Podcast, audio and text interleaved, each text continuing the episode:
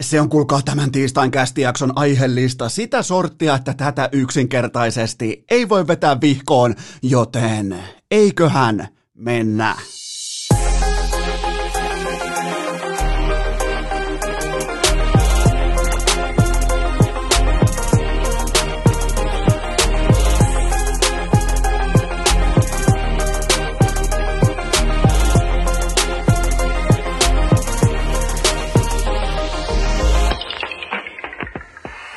Tervetuloa te kaikki mitä rakkahimmat kummikuuntelijat jälleen kerran urheilukästin mukaan. On tiistai 19. päivä tammikuuta ja mä ounastelen, tai oikeastaan mä tiedän, mä oon tehnyt kuuntelijatutkimuksia, mä tiedän sen, että suurin osa teistä odottaa aina NHL-aiheita, jääkiekko-aiheita, NFL-aiheita, kaikki muut paitsi pullukka kymppi. Eli te olette täällä keskimäärin mielipiteiden, äh, statementtien, hotteikien, kaiken tämän johdosta ikään kuin sellainen pieni Eno Eskon kotisohva katsaus siitä, että A, mitä mä olen katsonut, B, miten mä olen ymmärtänyt sen, mitä mä olen katsonut, mutta nyt on niin mielenkiintoinen kär kärkitopikki, että uhrataan tämä oikeastaan kärkislotti johonkin aivan muuhun kuin normaalisti, ja luojan kiitos, mä en lähde liikkeelle nyt mun oralla olevan oikeastaan äh, hiihtouran tiimoilta. Se on kunnossa, se on menossa kohti maajoukkoja, tostin nimittäin ihan kylmästi ostin maajoukkueen väreihin liittyvän hiihtopuvun. En siis pukua, koska sehän olisi vähän niin kuin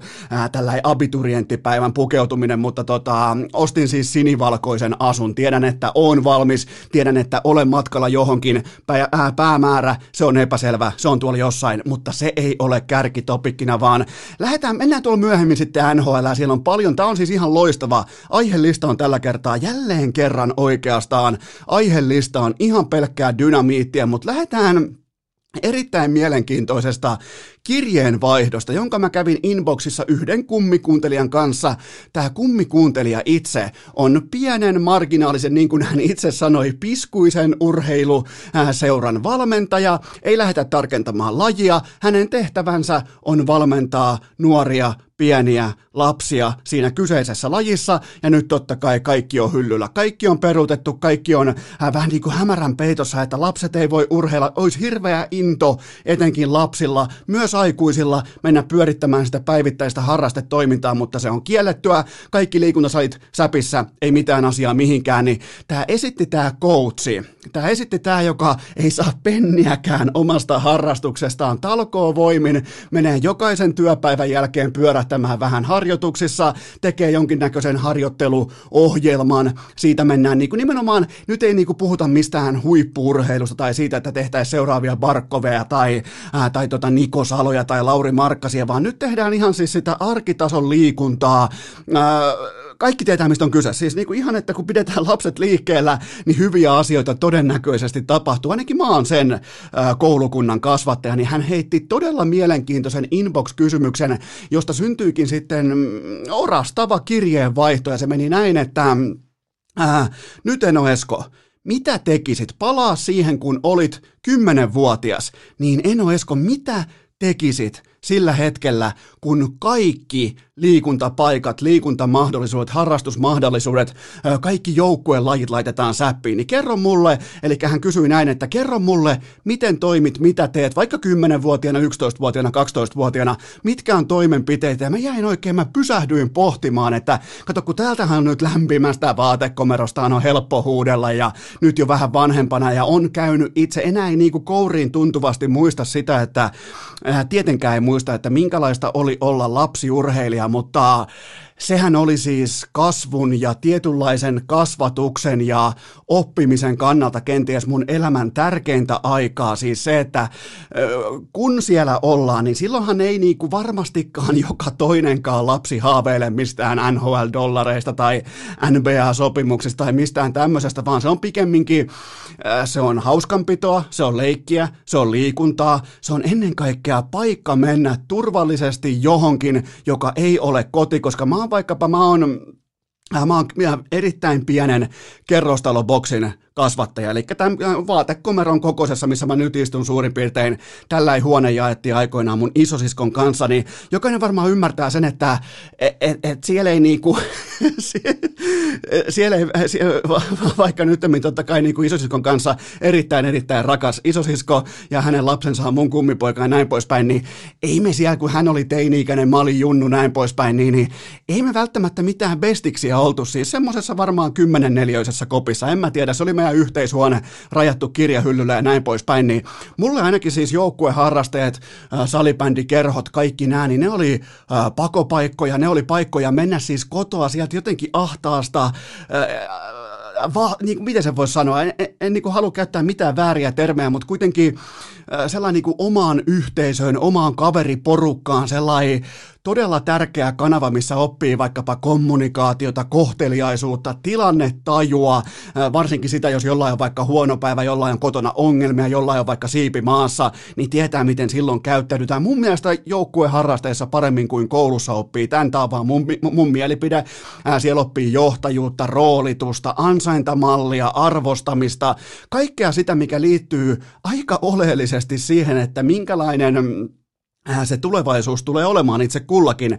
Siis en tarkoita sitä, että tuolla opitaan kaikkea tai että kun menet joukkueen lajiin tai yksilölajiin ja ne liikuntapaikat on auki, niin yhtäkkiä kaikista tulee seuraavia vaikka Supercellin johtajia. Ei, ei, ei, sitä mä en hae vaan ylimalkaan sitä, että nyt jos vaikka äh, koko Espoon alueelta Helsingin Sanomien mukaan liikuntaseuroissa on yhteensä 22 000 alle 15-vuotiaista lasta ja marraskuuhun mennessä koko pandemia aikana siellä on yhteensä 38 koronatartuntaa, niin nyt ei tarvita kellarinörttiä, nyt ei tarvita Excel-taulukkoja paikalle kertomaan, äh, kertomaan oikeastaan sitä, että se ei ole yhtään mitään. Se 38 ei ole yhtään mitään, kun siinä äh, vastapuolella vaakakupissa, nyt kun mä omakohtaisesti pohdin, niin siinä on se, että jäädään himaa, tiedät sä, jopa lopetetaan se harrastus. Se on helppo nykyään varmaan todeta WhatsAppissa, että okei, nyt kun ei ole reenejä kuukauteen, niin en mä tuu sen jälkeen. Mä pelaan Valoranttia, mä pelaan CS, mä, mä, mä pelaan Fortnitea, jos se on vielä coolia.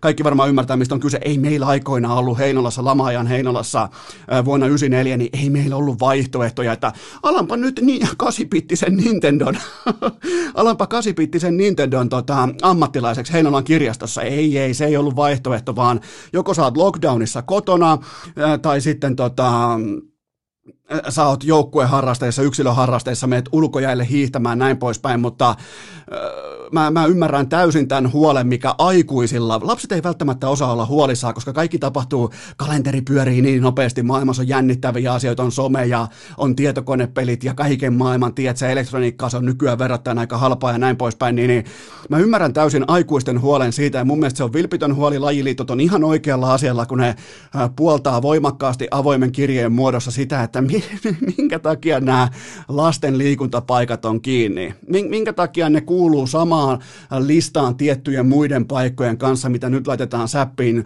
kun tulee koronarajoituksia, kun tulee tiivistettyjä niin kuin näitä niin kuin rajoitusehtoja ja näin poispäin, niin, niin mä vaan totean ihan omasta elämästäni sen, kun mä olisin ollut kymmenen vuotta, jos sanottu, että nyt on vaikka suljettu salibändi, nyt on suljettu jääkiekko, nyt on suljettu jalkapallo ja nyt on suljettu vaikka heitetään kylkeä vielä, missä mä tykkäsin käydä, vaikka painisali. Niin mis, mitä helvettiä? Mä olisin varmaan mennyt S-Marketin alakertaa skeittaamaan, tiedätkö, ottaa ne vanhat, vanhan liiton, tiedätkö, Heinolassa oli sellaisia telttakankaasta tehtyjä hopparihousuja. Mulla olisi varmaan ollut ne jalassa, mä olisin mennyt spraykannun kanssa maalaamaan omaa pahaa oloa johonkin seinään. Siis ihan näkisin itteni tällaisen, niin kuin se luovuuden tuska, niin kuin huomaatte tässäkin, niin, niin ja tämähän on yksi tapa, tämä podcast on kanavoida ulos sellaista tiettyä niin kuin sekä hulluuden että luovuuden loputonta suota, mutta varmaan siis jonkinnäköinen spray-kannu olisi ollut yhtäkkiä kädessä ja äh, olisin mennyt sinne tota, puuhastelemaan ihan mitä tahansa. Ja niin meni muuten Heinolassa, todella moni meni puuhastelemaan ihan mitä tahansa, vaikka kaikki paikat olikin auki, niin puhumattakaan vielä siitä, että kaikki paikat olisi ollut kiinni tällä verukkeella, että 22 000 alle 15-vuotiaista lasta ja 38 koronatartuntaa, niin en, en ymmärrä, en ymmärrä. Siis, tämä ei ole mitenkään tieteellinen lausunto, mutta mä totean sen silti, että tämä lasten liikkumattomuus on monin verroin vaarallisempaa kuin joku kymmenen päivän karanteeni joko tartunnasta ää, tai altistumisesta, mitä tulee koronavirukseen. Mä en halua vähätellä virusta, mun mielestä se on ihan oikea asia, eikä se ole mikään mielipide, vaan se on fakta, että se on ihan täysin oikea asia, mutta hei, come on kymmenen päivän karanteeni versus se, että todetaan massoittain lapsia, nuoria toteaa WhatsAppissa, että no nyt kun tämä meni loppu tämä sählykerho, niin en, en, mä, en mä varmaan enää sen jälkeen tuu, että tota, ei, ei, tämä on oikeastaan, täällä kotonakin on ihan kiva, että täällä on lämmintä ja täällä on kiva sohva ja, ja tota, mikrosta tulee popcornia ja vanhemmatkin tulee duunista himaa vasta kuuden jälkeen, niin siinä on kolme tuntia aikaa pelailla Valoranttia tai Fortnitea tai mitä nyt tahansa ne pelaakaan. Joten tota, jos ajatellaan, että niinku, totta kai korona on kuoleman tauti, se on todettu globaalisti, mutta kyllä tämä on, tämä mitä nyt on meneillään, siis tällä ei liikkumattomuuteen kannustaminen niin, tai sen linjaaminen, että liikkumattomuus on ok, niin se vasta onkin kuolemantauti. Ja, ja, ja nyt kun mä pysähdyin pohtimaan tätä aihetta, niin, niin, niin huomaan ihan selvästi jopa niin kuin sellaista tiettyä niin kuin tunnepitoisuutta mun lauseessa, että ei, ei, ei, ei mulla olisi ollut minkään nä- siis mä olisin varmaan tukehtunut omaa hengitykseeni, jos multa olisi viety urheilu pois 10-vuotiaana, 94 vuonna, lama-ajan Heinolassa, miettikää. Niin, niin ihan siis varmasti olisin tuke, niin kuin ihan suoraan pystyyn tukehtunut vaihtoehtoinen olisi ollut kasipittinen Nintendo Heinolan kirjastolla. Niin tota, ei toivottavasti, toivottavasti tähän tämä palautuu tavallaan niin kuin järjen aikaa ja mä ymmärrän sen, kun tehdään poliittisia päätöksiä, tehdään ä, alueen hallintoviranomaisten tasoisia päätöksiä, niin silloinhan se pitää noudattaa lakia, mutta eikö näitä voi nostaa jonkinnäköiseen nopeaan äh, käsittelyyn siitä, että saataisiin tiettyä maalaisjärkeä mukaan, kun data toteaa, että 22 000 alle 15-vuotiaista lasta tuo pöytään 38 koronatartuntaa. Se on yhtä kuin viikonloppu levillä aikuisilla. Niin tota, Tämän huolen mä ymmärrän. Mä ymmärrän, siis tuolla on niin paljon, siis se joukkueessa eläminen, siinä mukana oleminen, oman paikkansa ymmärtäminen, kommunikaatio, kohteliaisuus, tilannetaju, johtajuus, roolitus, ansaintamalli, arvostaminen, kasvu, kaikki se, niin siinä se ainakin mun elämä oli en, en mä tiedä, mitä se nykyään on. Mä en halua yrittää edes kasvattaa kenenkään lasta tai yrittää edes ymmärtää siitä alasta mitään, koska mulla ei ole mitään konkreettista kokemusta muuta kuin olla itse aikoinaan lapsi. Niin en mä ainakaan tiedä, mitä helvettiä olisi tapahtunut, jos multa olisi veity liikunta pois silloin. Totta kai nyt voi mouhota, että noisit mennyt ulkojäille tai menkää hiihtämään, menkää ulkojäille, mutta kun siellä se on sitten hiihtoa, se on sitten kikkailua kiekon kanssa, mutta kun siitä puuttuu, tiedätkö, koko siitä, siinä on, lautasella on, niin kuin siinä on jo salaattia ja kastiketta ja näin, mutta sitten puuttuu se pihvi. Kyllä se pihvi on kuitenkin se on se elämään oppiminen suhteessa muihin joukkuetovereihin, harrastetovereihin, heidän huolien ymmärtäminen, kommunikaatio, kaikki se niinku aistii huoneen lämpötilan joka ikinen päivä uudestaan ja uudestaan, oppii kunnioittamaan auktoriteetteja, oppii kunnioittamaan coachia ja kaikkea tätä, niin, niin tämä oli vaan tällä pieni, niin kuin, äh, nyt mennään niin kuin oikeisiin aiheisiin tämän jälkeen, mutta toivottavasti jos et tykännyt tästä aiheesta, niin toivottavasti kelasit yli, jos tykkäsit taas, niin, niin toivottavasti tämä niin kuin herättää jonkinnäköistä pohdintaa.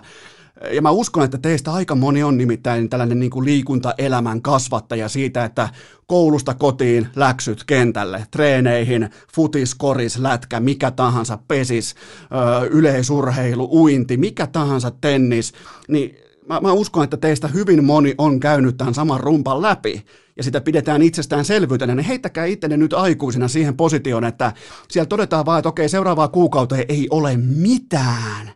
Se sana ei ole mitään. Se parivaljakko, se, se sana tuubi, se on se tappava. Se, se, se on se kohta, mikä on se tappava kombinaatio, kun ei ole motivoituneella innokkaalla, ää, luovuus, kyvykkäällä, oppivalla lapsella, silloin kun sille ei ole mitään, niin mun papereissa se on se oikea katastrofi. Urheilukääst! Ei aina paras, mutta joka ikinen kerta ilmainen! Ja sittenhän me hypätään yhdellä loikalla, kuulkaa rakkahat kummikuuntelijat tuolta liikuntaharrasteesta huippuurheilun maailman. Mun mielestä kumpiakin pitää kunnioittaa, mutta sitä ennen mulla on teille huippunopea kaupallinen tiedote ja sen tarjoaa Elisa Viihde, Viaplay sekä V-Sportin kanavat, mutta puhutaan, pitäydytään nyt tässä Elisa Viihde Viaplayssa, koska kaikkihan tietää, että NHL, Valioliika, Bundesliga, NFL, tää on huippuviikko, ne kaikki etenee normaalisti, mutta Poirier, McGregor, sunnuntai-aamuna, PPV, eli pay-per-view-paketti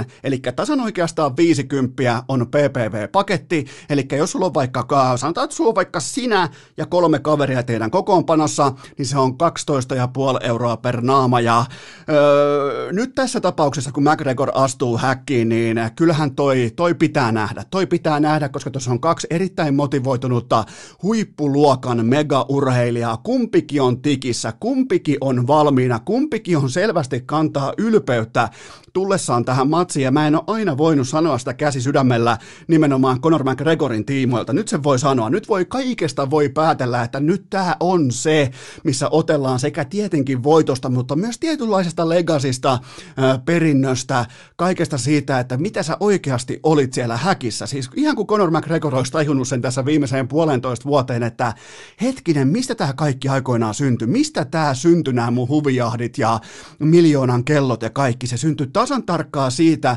että se ilmoitti, mä tuun voittaa kaikki, ja se voitti kaikki siellä helvetin häkissä. Siitä on kyse Conor McGregorissa, joten Elisa Viihde Viaplay, minkä osoitteeseen viaplay.fi kautta ppv, otetaan uudestaan viaplay.fi kautta ppv, eli lauantai, sunnuntai yönä Poirier McGregor. Mun mielestä oikeastaan unelma matchup, käydään, sitä lähemmä, käydään vähän niin kuin lähemmin sitä vielä Äh, läpeensä tuolla vähän myöhemmin, mutta mun mielestä ehdottomasti unelma matchup siitä, että mitä UFC-ottelun viihdepaketti voi olla, joten Poirier McGregor sunnuntai-aamuna pay per view on 49,99, eli oikeastaan tasan 50, jota neljä kaveria mukaan, niin se on, tai jos teitä on neljän kaveruksen kokoonpano, niin se on 12,5 euroa per naama, eli NHL, Valioliiga, Bundesliga, NFL normaalisti, ja sitten vielä siihen Poirier McGregor. Mä oon ottanut, sä oot ottanut, joten menkää osoitteeseen viaplay.fi kautta ppv.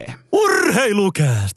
Tavoitteena hankkeen pääsykokeet, oma purjevene ja OCTPSn osakkeet. Tuottaja Kopen kysymysreppu on tällä hetkellä pullollaan. Mä oon säästänyt sinne nimittäin muutaman tuolta viikonlopulta maanantailta siltä akselilta. Mä otin vähän sunnuntaitakin, siirsin muutaman tähän tiistain jaksoon, koska ne on hyviä kysymyksiä. Mun mielestä tämä koko paketti, tämä niinku kysymyspaketti, mitä tulee nyt ainakin tähän ekaan patteristoon, niin se on aivan tip-top. Te olette ollut aktiivisia ja teillä on ihan selvästi nyt sellainen moodi päällä, että teille on merkitystä sillä, että miten meidän urhoolliset NHL-pelaajat pärjää tuolla jossakin jossakin kaukana, jossakin ison meren takana ja mä tykkään siitä. Se sama kiinnostaa mua, joten napataan ensimmäinen kysymys pöytään. Miten kommentoit Bobi Lehtosen NHL-debyyttiä? Öö, en mitenkään, koska mä kunnioitan Bobi Lehtosta urheilijana niin paljon, että mä en ole edes nähnyt minkään sortin debyyttiä vielä edes tapahtuneeksi, joten mä en kirjaa hänelle debyyttiä vielä virallisesti pöytäkirjaan, koska eihän se ole vaikkapa ää, laulaja-artistellekaan, niin eihän se ole mikään debyyttialbumi, jos se julkaisee yhden kappaleen. Ei, ei silloin niinku kalistella vielä minkäännäköisiä champagne-laseja tai kokoonnuta johonkin levyyhtiön, tiedätkö, säkkituoleille juhlistamaan sitä debyyttialbumia, jos ulkona on yksittäinen kappale. Joten kuusi minuuttia kentällä eikä mitään merkintöjä missään vihkosessa, ei kenelläkään, joten ei mulla, ei sulla, joten öö, mä oon valmis odottelemaan sitä Lehtosen oikeaa debyyttiä. Mä en tykkää lainkaan tästä tyylistä, millä Maple Leafs astelee hänen kanssaan sisään tähän yhteiseen liittoon. Mä en, niinku, mä en näe siihen järkisyitä, mä en näe pelillisiä syitä, mä en näe roolitussyitä, mä en näe mitään. Musta on tullut joko nyt niinku kuin äh, viimeiseen kolmeen neljän viikkoon sokea, tai sit mä en vain näe riittävästi, että mitä helvettiä Toronto tekee, jopa pystyn sormella, jopa tuottaja Kopekin pystyy tassulla osoittamaan sieltä kentältä heikompia pakkeja, joilla on Leafsin logo rinnassa kuin Bobby Lehtonen, siis ihan kevyesti. Joten sitten kun tuo peliaika alkaa olla siellä 18, 19, 20 minuuttia, niin silloin voidaan puhua debyytistä, mutta vielä ihan turha, koska ei 27-vuotias Bobby Lehtonen, niin eihän se lähtenyt tonne cheerleaderiksi, vaan se lähti NHL-pelaajaksi, niin nythän tämä niinku, tää niin sanottu heittomerkki debyyttiottelu, niin tämähän oli vaan muiden tsemppaamista ja kannustamista, ja sai ihan kivan kuitenkin Instagram-kuvan, onnittelut siitä, mutta mä tiedän sen verran hyvin ton jätkän, että se on täynnä nälkää, ja se vihaa puhua debyytistä, kun sä oot kuusi minuuttia minuuttia askissa jossain. Kaikki varmaan ymmärtää, mitä nyt haetaan. Tämä on huippurheilija, tämä haluaa pelata kunnolla, niin puhutaan debyytistä sen mukaan sitten, kun se debyytti oikeasti annetaan. Tämä ei ollut mun mielestä debyytti, joten tätä ei myöskään pidä lainkaan arvioida. Seuraava kysymys. Kasperi Kapanen suoraan Pingvinsin ykkösketjuun. Mihin voimme asettaa odotukset? No, no tuossa ää, Sidney Crosbyn ja Jay Kenselin rinnalla on oikeastaan vain yksi vaihtoehto ja se on tulostuotanto. Tämä on oikeastaan maailman helpoin paikka pelata jääkiekkoa niiltä osin, että sua ei mitata millään ää, tällaisella romanttisella tai teknisellä tai datapoliittisella mittarilla. Nyt kiinnostaa vain tuotanto ja kaikki on katettu. Pöytä on katettu ja nyt on kysymys vain siitä, että osaako meidän Kasperi syödä. Ää, ei tarvita XG-taulukkoa, ei tarvita Excel-siittejä. Nyt piisaa se bottom line, se mikä on siellä useimmiten vaikka kirjanpidon siellä oikeassa alakulmassa, viimeisellä sivulla, onko se plussaa vai miinusta, onko se vihreällä vai punaisella, niin se riittää tässä vaiheessa. Ja jos ajatellaan pelillisesti, niin kapas, äh, kapasen nopeus se tuo paljonkin tuoretta pippuria tuohon kokonaisuuteen, koska Kensel on laadukas leftin puolen, se pystyy myös tekemään peliä. Mun mielestä se on pelintekijänä ehkä jopa vähän aliarvostettu. Sidney Crosby ei tarvitse esitellä yhtään kellekään, niin tällä Kapasen kenttää repivä nopeus, kaikki tämä raitin puolen, aika hyvä ottaa kiekkoa haltuun, aika hyvä kaikessa siinä, mitä pystyy tekemään silloin, kun pääsee vauhtiin, niin tota, optimiolosuhteissa on ihan täysin relevanttia odottaa tuotantoa. Et vaikka niinku, tää, sanotaanko niinku kaukalon ulkopuolisen uran rakentaminen, niin se on mennyt ihan päin persettä. Se on ollut uransa, oikeastaan niinku uransa tiimoilta ihan absoluuttinen vatipää, mutta se ei tarkoita sitä, etteikö se kuuluisi tuohon ykkösketjuun, kun on tehty trade selvästi sen takia, että nähdään tietty vahvuuspaketti. Ja silloin kun se paketti nähdään ja ollaan asiasta selkeästi jotakin mieltä, niin silloinhan laadukas, organisaatio toimii täsmälleen tällä tavalla, että ne haluaa nähdä sen paketin kirkkaissa valoissa nimenomaan Genselin ja sitten mestari Crosbyn rinnalla. Siis näin tuodaan pelaajia sisään. En nyt halua viitata kenenkään muuhun pelaajaan, mutta jos on nähty vaikka Bobby Lehtosen talenttipaketti, vaikka jokereissa, vaikka ei ne pitäisi Amerikoissa tai varsinkaan Kanadassa, ne ei pitäisi KHL yhtään minään, mutta jos se tuodaan kiekollisena pelin johtajana, niin eihän se voi olla kuuden minuutin jätkä. Sen pitää silloin tulla siihen rooliin, mikä sillä oli jokereissakin, eikä tarvi olla siis puoli tuntia äh, per peli jäällä, mutta pitää olla kuitenkin jonkin näköinen purenta siitä, että miksi se jätkä on otettu joukkueeseen, kun taas Kapanen selkeästi treidistä alkaa, vaikka sen jälkeenkin on ryssitty kaiken maailman maahan menemiset ja tulemiset ja bla bla bla, enemmän seiskassa kuin urheilulehdessä, mutta tota, näin tuodaan pelaaja sisään, kun ollaan treidivaiheessa jotakin mieltä, niin se kortti katsotaan kunnolla niissä puitteissa, missä sen kortin odotetaan ja oletetaan toimivan kirkkaissa valoissa. Siis tästä on kyse. Näin tuodaan pelaaja sisään. Joten tota, oikeastaan Kapasen itsensä kannalta oli todella mahtava asia, ettei toi Eva Rodriguez pelannut ton paremmin ykkösen oikealla laidalla. Eli tota, siinä oli orastavaa, jopa hänkin meinas pärjätä. Miettikää siis aivan täys, niin kuin, sinne voi heittää jonkinnäköisen niin terassikalustuksen siihen oikeaan laitaan, niin sekin tekee semmoisen puolipaunaa per peli Crosby ja Genselin rinnalla, niin kuin Evan Rodriguez. Sinne voi heittää kenet tahansa. Mä, mä voin mennä pelaa siihen ja mä teen tuommoisen, mä teen 82 peliä, mä teen vähintään 30 tehopistettä vähintään tossa, siis tossa, sun ei tarvi mitään muuta kuin ilmoittautua paikalle. Sekin oli Kapasella helvetin vaikea prosessi noin niin kuin alun pitäen, mutta si- si- nyt on kuitenkin se on takana ja on silti, vaikka tulee kritiikkiä, vaikka on annettu kritiikkiä, vaikka on ihan sel- se- selvää se, että mä en pidä Kapasen tästä niinku ura-ajattelua, en pidä sitä yhtään minään. Mutta silti nyt kun ollaan ykkösketjussa, ollaan NHL ja pelataan jääkiekkoa, niin se jääkiekko kuitenkin pitää arvioida myös täällä urheilukästissä aina rehelliseltä pohjalta, ja mun pöytä on ainakin ihan puhdas, mitä tulee siihen, miten Kapanen tulee aloittamaan tässä ykkösketjussa, joten ja nyt pitää alkaa tapahtua. Pitää välittömästi tuoda tuotantoa pöytään ensi yönä vastassa Washington Capitals, ja jos Kapanen pystyy menestymään, pystyy, en, en halua käyttää termiä dominoimaan, mutta pystyy menestymään, pystyy tekemään tulosta Pingvinsin ykkösketjussa nimenomaan kiven kovaa itäistä divisioonaa vastaan, niin se on hyvä merkki. Se on silloin, toivottavasti se jätkä silloin tajuaa, että tämä ei ole, tämä ei ole mikään loputon, että tiedätkö, ottaa pelikassin olalle ja joku maksaa 10 miljoonaa. Tämä ei ole mikään loputon niin kuin, äh, jonkinnäköinen kultainen hanhi, että sieltä tulee aina uusi kolme miljoonaa, aina uusi kolme miljoonaa, aina uusi kolme miljoonaa. Ei, ei. Toivottavasti se ymmärtää nyt, mistä panoksista pelataan, koska sille annetaan jälleen kerran se kaunein kattaus suoraan käteen. Nyt ei pidä olla mitään muuta kuin oma haarukka ja veitsi mukana ja alkaa syömään.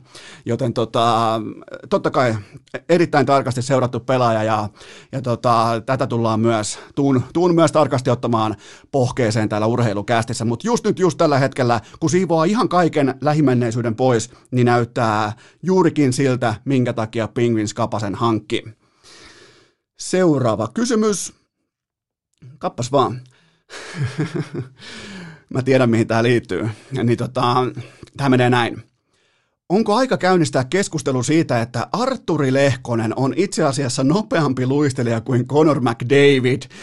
Tämä liittyy siis Lehkosen viime yön alivoimamaaliin, kun se lähti, kuulkaa, kun Arro Puppu, se lähti kuin kuoleman arkkitehti siitä suoraan telineestä, ja Conor McDavid sai tommosen ehkä seitsemän metrin takamatkan, ja se ei pärjännyt Lehkoselle. Siis nyt tämä on taas, tämä on bottom line business, kumpi oli ensin maalissa Lehkonen, joten tota voidaan todeta, että Arturi Lehkonen on nopeampi kuin Conor McDavid, ja Tämä oli oikeastaan, tämä maali oli äh, Montrealin voitossa, tämä oli täydellinen lehkosmaali nimittäin. Ensinnäkin alivoimalla, tuttuun tapaan kypärä silmillä, kiekko lapaan, ja sitten niin kuin jollain niin kuin, vähän niin kuin lepakko, että lähettää signaaleja vastustajan päätyy ja kokee, että missähän se vastustajan veska, se heittää niitä signaaleja, ja sitten sieltä tulee signaali takaisin, aha, tonne, ja sinne suuntaan niin kuin, se, lentää, se, se, se, se, lentää kuin teeri sen jälkeen, tai telkkä suoraa luotiviivaa eteenpäin niin kauan, että signaali alkaa, kun eihän se näe mitään, se joutuu luottamaan tällaisiin perinteisiin aisteihin, kuten vaikka signaali, äh, haju, äh, kenties niin kuin volyymit, äänet, kaikki nämä, niin tota, kylkiviiva kenties mukana lehkosella, niin, niin sitten kun se signaali alkaa tihentymään, niin ei muuta kuin laukaus vähän, niin kuin samaan luoti suoraan viivaa eteenpäin myös laukaus, ja siellähän se on, ai että, selkäkyttyrässä vielä laukaus ilmoille, ja sitten nostaa kypärän ylös ja katsoo, missä ollaan, jumalauta, tein nhl maalin, niin, niin ihan täydellinen lehkosmaali, on, on, on kunnossa, Arsenal on mestari ja Lehkonen on mestari ja Ika on mestari ja kaikki ollaan mestareita, niin, niin tämä on hyvä. Mutta jos ihan vakavissa puhutaan, niin toi Lehkoselle siinä mielessä tärkeä maali, koska tämä kauden alku on ollut hänellä omakohtaisesti mun papereissa vähän mollivoittonen, vaikka ää, tota, Le Habitants on pelannut aika hyvää jääkiekkoa, niin ikään kuin Arturi ei ole päässyt vielä siihen tempoon mukaan, mutta näiden suoritusten kautta ää, se oma jalansija lähinnä suhteessa omaan urheilulliseen ajatteluunsa, se ehkä vähän tiivistyy, löytää paremmin muistaa, että ok, tämän takia mulle maksetaan, okei, okay, siis tämä on mun rooli, ja sen jälkeen sitten vaan toistoja sisään niitä hyviä asioita, mutta Montreal, hyvä joukkue, ja Lehkonen tämä oli, ja siis on nopeampi kuin Conor McDavid, se on nyt todistettu. Otanta on yksi yksittäinen luistelu. Viimeiseen yhteen luistelukilpailuun Arturi Lehkonen on nopeampi. Seuraava kysymys. Aloin vasta lähiaikoina tutustua pelaajien sopimukseen, niin voitko selittää tai avata Mikko Koskisen kontraktin jotenkin? No on tällä GM äh, Peter äh, Ziarellin viimeinen oikeastaan vastauksen lukitseva tapa varmistaa omat potkunsa aikana, eli antoi Koskiselle vähän niin kuin vielä, että oot saanut kenkää, että pomo heittää sut, sä oot siellä omistajan jossain niin kuin, äh, omistajan toimistossa kulmahuoneessa siellä isolla Oilersin tota, päämajalla, ja sitten kun sä saat kenkää, sä lyöt oven kiinni, niin vielä sieltä oven raon alta sä pujotat vielä Mikko Koskisen diilin, että hei by the way, että oli vielä tämmönen. Niin tämähän oli siis tällainen prosessi, ja Koskinen sai siis täysin käsittämättömällä tavalla kolme vuotta, ja yhteensä sitten oliko 13,5 miljoonaa, eli, eli Aberake on täten 4,5 miljoonaa per vuosi, ja, ja siis mikään, ei, ei siis ei yhtään mikään tekijä ei puoltanut tätä sopimusta päivälleen kaksi vuotta sitten, ja nyt tätä kautta on neljä ottelua takana, GAA on 3,8, ja kiekoista tarttuu kiinni tuommoinen 89,7 7 prosenttia. Mä korostan edelleen todella offensiivinen divisiona, todella niin kuin kaahauskiekon, tällä kaahauskiekon oikein oppikirja divisiona. Silti sun veskarin, ykköskassarin pitää ottaa välillä edes pomppulinna kiinni. Tusina veskari, tusina tilastot, mutta ykkösveskarin tilinauha. Ja joskus, eikä tää ole Koskisen vika.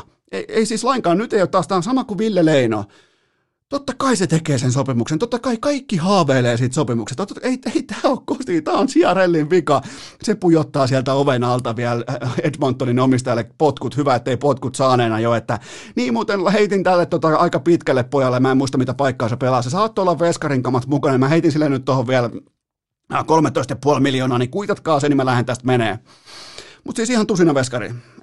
Mun mielestä ei ole niinku syytä valehella tästä asiasta. Ihan siis puti puhtaasti OK-luokan tusina veskari ja huippuveskari KHL, tähtiveskari ää, tota, SM-liigaan, NHL, Kaahausdivisioonaan, ihan pelkkää tusinaa. Seuraava kysymys.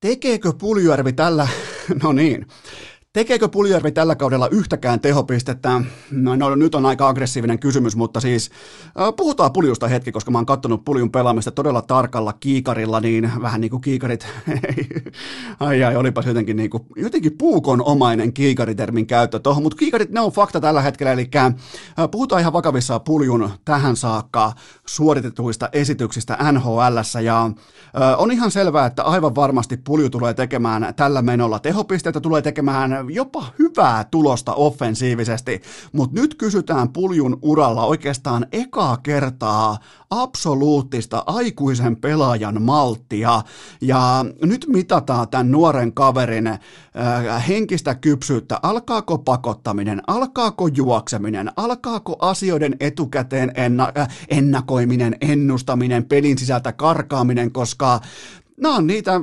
hetkiä, mitkä tulee määrittelemään Puljärven uran tästä eteenpäin, koska hän on kuitenkin Oilersin tuottoisin tällainen niin kuin datataulukko hyökkäjä per 60 minuuttia niin kuin nettoajasta kentällä. Hän on tällä hetkellä Oilersin tuottoisin pelaaja versus oma peliaikansa versus maali odottama. Mitä hän tuottaa itse, mitä hän tuottaa ketjukavereille. Ja itse asiassa hyökkäyksen järjestys on seuraava. Puljärvi, McDavid ja Nugent Hopkins. Eli tuossa on top kolmonen ja Pulju on ykkösenä omilla nettominuuteillaan maali odottamassa. Joten onhan sekin, niinku, se antaa osviittaa siitä, että se on aktiivinen, se on se on aggressiivinen, se luo paikkoja, se on luonut muuten todella hyvin niin kuin tällaisia puolittaisia tekopaikkoja, ottanut riistoja, voittanut kulmapelejä, ollut katse ylhäällä myös niin kuin kypärää myöten, että et, et, et ei ole vaan se kypärä niin kuin takaraivolla siellä, vaan nyt on myös niin kuin katse on ylhäällä, pystyy tekemään peliä, pystyy syöttämään kiekkoa, pystyy tekemään niitä asioita, mitkä nopeassa NHL vaativassa pelitempossa ne erottaa useimmiten sen niin kuin mukana roikkuja laatupelaajasta. Ja offensiivisesti tällä hetkellä mä puhun, miettikää vielä, se on 0 plus 0 ja mulla olisi helppo ottaa täällä iso moukari käteen ja ilmoittaa, että mitä mä sanoin. Ei tuu pärjäämään. Mähän on siis väärässä. Puli on pelannut offensiivisesti paljon paljon paremmin kuin mä odotin. Nyt, nyt se olisi vaan niin helppoa todeta, että nolla plus nolla on nolla, mutta tässä tilanteessa, kun sä pelaat kolmosketjussa jonkun ABC-aseman kanssa, niin tota, itse asiassa nolla plus nolla ei olekaan nolla. Joten tota, Pulju saa muuten vedettyä laukauksensa aika mukavasti tällä hetkellä ykkösalueelta ja on kaiken kaikkiaan vaarallinen. Ja mä en siis keksi juurikaan parempaa saapumista NHLään pelillisesti näissä olosuhteissa. Totta kai me voidaan puhua tilastoista ja ei ole vihreällä nimi TVllä, ei, ei, ei ole sitä tai tätä. Joo, ei olekaan. Mutta pelillisesti, sen takia mä katon pelejä, ettei teidän tarvi.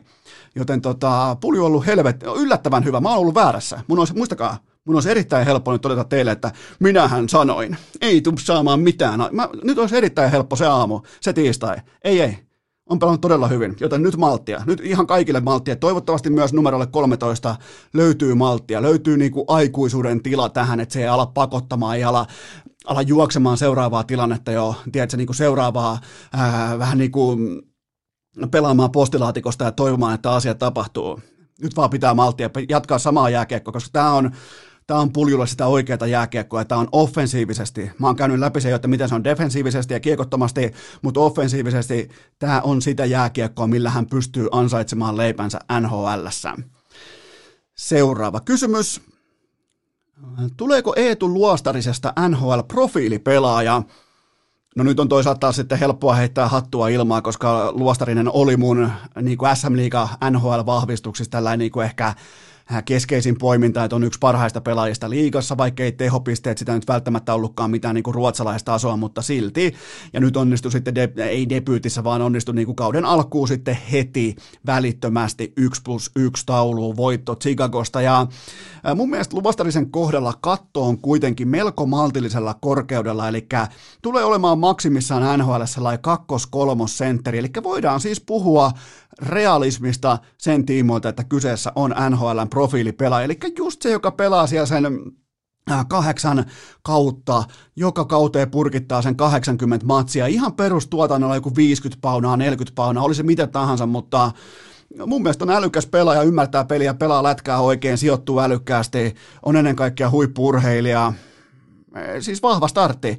Vahva startti saattaa tuoda sille takaportin vielä tuohon kakkosylivoimaan. Se on sellainen asia, mitä kannattaa seurata, jos oot jostain syystä, mä en tiedä mistä syystä sä olisit Panthers-fani, mutta tota, se kannattaa vielä katsoa, että tällä startilla saattaa tuollaisessa vähän ehkä ontuvassa organisaatiossa äh, saada aika nopeastikin vastuuta kakkosylivoimasta, koska siellä on sitten sellaista puuhapetea, nimittäin loppuu pelaajat aika suoraan siihen ykkösylivoimaan, niin, niin tota, se pitää ottaa seurantaa, mutta ehdottomasti mun mielestä on en, en voi sanoa mainettaan parempi pelaaja, koska mitään mainetta ei vielä ole. Siis su, suurin osa suomalaisista ei edes tiedä, että siellä pelaa mitään etuluostarista, mutta mun mielestä on todella älykäs. Vähän niin kuin tällainen vanhempi versio Anton Lundelista, todella älykäs keskikaistan pelaaja, tietää omat vahvuutensa, tietää mitä pystyy tuomaan pöytään, ei lähde ylireagoimaan, juoksemaan tai olemaan liian aggressiivinen tai ei lähde olemaan, tiedätkö, Nathan McKinnon, koska just sitä samaa maitoa ei ole juotu lapsuudessa niin tota, erittäin hyvin itsensä tiedostava pelaaja, tykkään katsoa todella paljon. Seuraava kysymys. Onko Jack Hughes löytänyt ykkösvarauksen potentiaalinsa? No tähän me nyt valitettavasti tarvitaan vielä vähän lisää otantaa, vaikka mä tykkäänkin ottaa tällaisia niin kuin aikaisia heittoja, heittää niitä ilmaan aivan miten sattuu, mutta yksi asia tässä kohdin on jo varma ja se on se, että valmennus pukkaa hänelle aika tumakkaa vastuudopingia suoraan suoneen, nimittäin kun Nico Hirsier on sivussa, niin Jack Hughes pelaa tällä hetkellä koko NHLn senttereistä kuudenneksi eniten – Eli enemmän kuin vaikkapa Barkovi tai Drysaitel tai Aihel ja niin edelleen, joten nyt on niinku tehty selväksi, että on laitettu, tiedätkö, otettu niinku lopetettu se lapsen, ää, miten voi sanoa, kaitseminen, vähän niin kuin siellä lasten altaassa, siellä on ollut kaiken maailman ne tuossa kyynärvarressa ne yhdet kellukkeet ja sitten vielä lantiolla yksi kelluke ja, ja sitten vielä uimapatjakin, niin nyt otettu uimapatja pois, kellukkeet pois, heitetty sinne aikuisten altaassa ja katsottu, että no mites toi meidän poika nyt uikaa? Ja sanotaan tähän saakka, että ui ihan ok. Mun mielestä ei kuitenkaan ui vakuuttavasti, ui korkeintaan ok. Ja jos toi poika on real deal, niin näin se myös kuulkaa selviää idän Ankarassa divisioonassa, joten tota, mun papereissa niin kauan kuin toisin todistetaan, mun papereissa boost ja ihan vain ok ä, ä, tällainen väkkärätyyppinen pelaaja, mutta ei kuitenkaan mitään käyttöä silloin, kun sen pitäisi luoda oma tekopaikkansa, tulla niistä tilanteista joko nopeudella, viakkaudella, oveluudella, ajoituksella ulos ja sen jälkeen vielä Herra Jumala laukoakin, kun mulla on parempi laukaus kuin Jack Hughesillä, joten tota, niin kauan kuin toisin todistetaan mun papereissa boost, ja korkeintaan tällainen niin kuin hyvän tiistai-illan, tiedätkö, jotain, eh, jotain Buffalo vastaa kaahausmatsissa voi painaa sen 1 plus 2, mutta mä en näe niin kuin, mä en näe kestävää tuotantomallia tuolla pojalla vielä, tuolla pelillä, en edes tämän vastuudopingin myötä. Seuraava kysymys. MM-lätkä pois Valko-Venäjältä, minkä arvosanan annat prosessille? No tämä tavallaan taas on sitten lopputulos äh, bisnestä, joten mä annan kaiken kaikkiaan hyvän arvosanan, mutta tämä itse prosessi, se vetää suorastaan hiljaiseksi, koska miettikää, Kalervo Kummolan pitää kaivaa Batmanin punainen hätäpuhelin esiin ja soittaa itse Sauli Niinistöltä virka-apua jääkiekon MM-kisojen epäjärjestämiseen. Miettikää, mihin on tultu. Ja, ja tavallaan siis tämä on koko jääkiekkohistorian kenties yksinkertaisin päätös. Ja tällainen jumalaton kuukausien sirkus saatu aikaa hyvin yksinkertaisesta pois vetäytymisestä. Ja jokainen fani, itseni mukaan lukien sitä pitää aina itselle vähän niin kuin muistuttaa ja terottaa sitä perusasiaa, että jääkiekon huippujohto, korkeimmat johtajat, pois lukien tietenkin meidän Kale, ne on aina ostettavissa. Siis kaikki tuolla, pois lukien meidän Kale, ne on kaikki ostettavissa ja ne kaikki on myös ostettu, kuten vaikka Rene Faseen. Eli sehän siis nuoli, todennäköisesti nyt on jouduttu asentamaan kieliproteesi, kun on ollut niin monta persettä samaan aikaan, että tota, Tämä on siis tärkeä oppikoulu tai tällainen karttukylpy myös niille kiekkofaneille, jotka kuvittelee, että, että niin kuin MM-kisat aina vaan joskus niin kuin järjestetään jossain ja niin kuin, niin kuin hyvällä urheilufiiliksellä, että hei vähän tonne ja tonnekin. Ja, niin siis Rene Fasel ottaa kylmästi todennäköisesti rollia tai tontteja tai pestejä tai en tiedä mitä Kaspromin hallituspaikkoja vastaan, en siis tiedä mutta jotain, on, jotain tuntuvaa on pakko olla steikkinä hänen kannaltaan, koska hän oli yksin vastaan koko muu maailma näissä suurissa arpajaisissa. Hänellä oli yksi arpalippu vastaan kaikki muut. Ja siltikin vielä Kummolan pitää kaivaa Niinistökortti esiin, kaikki tämä, niin Olihan tämä siis huippujääkiekon IIHFn mustat 2-3 viikkoa, siis häpeällistä aikaa, todella todella häpeällistä aikaa, ja Rene Fasel näistä syistä on siis absoluuttisesti vaan pakko laittaa ovesta ulos. Siis se otti kannan ja se kantoi kantansa loppuun saakka, että on ok viedä jääkiekon arvokisat maahan, joka polkee ihmisoikeuksia, ja se hävisi sen äänestyksen lopputuleman 100-0, niin jos se on vieläkin sitä mieltä, ja sitten vielä pystyy jyräämään tiedote poliittisesti sellaisia sanankäänteitä, missä mitenkään ei puhuta ihmisoikeuksista, diktatuurista, mistään tästä, vaan puhutaan tur- y- niin yleismalkaisesti turvallisuudesta, ja oikein ei tähdennetty, että puhutaanko koronasta vai puhutaanko poliittisesta tilanteesta, mistä tahansa. Joten silloin kun hävii näin kovat arpajaiset ja oma hauisee riitä, niin sehän on pakko laittaa tuolla tulos. Joten, ja tämä saattoi muuten olla myös kahden jättimäisen kiekkotitaanin kenties viimeinen välien selvittely, ja siitä kirjataan numerot Kummola, Kuusi, Fasel, Diskattu. Joten tota, mutta se Kummulan, täytyy vielä sanoa, että se Kummulan twiitin, kun se kertoo, että miten se olikaan, että ihmisoikeudet on aina prioriteetti numero yksi, niin ethän sä Kalervo, vaikka sä oot nyt käyttänyt somea, se menee aika hyvin nyt Kalervolla se somen käyttö, mutta ethän sä Kale voi laittaa sen jälkeen naurunaamaa ja peukkua. Ei, sille emojit ei toimi, Kalervo. Joten tota, ja sallin nyt Kale, että mä opetan sua tässä asiassa, koska mulla on tästä, just tästä ainoasta asiasta, mulla on enemmän kokemusta ja oppia ja osaamista kuin sulla. Ja se on absoluuttisesti ainoa asia, missä mulla sitä on. Joten kun sä puhut ihmisoikeuksista ja todella polttavasta puheenaiheesta, niin sä et, silloin ei ole hyvä laittaa. Jos vaikka laitat vaikka lapsen lapsille jonkinnäköistä, niin kuin, että mennään vaikka tota, viikonloppuna purnuvuoreen laskettelemaan, niin silloin voi laittaa vaikka naurun ja peukun. Mutta sitten jos siellä on ihmisoikeudet steikkinä, niin silloin nauru ja peukku ei hyvä juttu. Mutta muuten kummola jälleen kerran hauispöytää ja Kale on Kale. Kyllä niin kuin kansleri tarvittiin esiin ja hän ei myöskään meitä pettänyt. Seuraava kysymys. Miten NHL-apujen poistuminen äh, vaikutti SM-liigan tuotteeseen? No jos te haluatte siis omakohtaisen, mä, mä kuvittelen, että te haluatte nyt ylimalkaan siis subjektiivisen vastauksen, eli omakohtaisen vastauksen, ja on tärkeää muistaa, että nyt puhuu vain yksittäinen urheilufani, niin äh, NHL-apujen poistumisen jälkeen SM-liiga ei kiinnosta mua pätkääkään Siis se varmaan johtuu tästä NHLn startista ja NFLn playareista, mahtavasta UFC-ajasta, viikosta, kuukaudesta, mutta mua ei kiinnosta yhtään, mitä liikassa tapahtuu. Mä oon yrittänyt monta kertaa 18.30 laittaa TV-kanavan päälle näin, klik, sitten mä aloin miettimään siinä eka erää, kun on pelattu 12,5 minuuttia, mä aloin miettimään, että mitä helvettiä mä katon tätä minkä takia mä yritän etsiä syitä, äh, katsomissyitä vaikka Anton Lundelista, mä oon saanut niitä syitä todella hyvin, mä yritän etsiä niitä Ryan Lässistä, on saanut niitä syitä aika hyvin, mutta ylimalkaa mä en oo, ja se on vika voi olla myös mussa.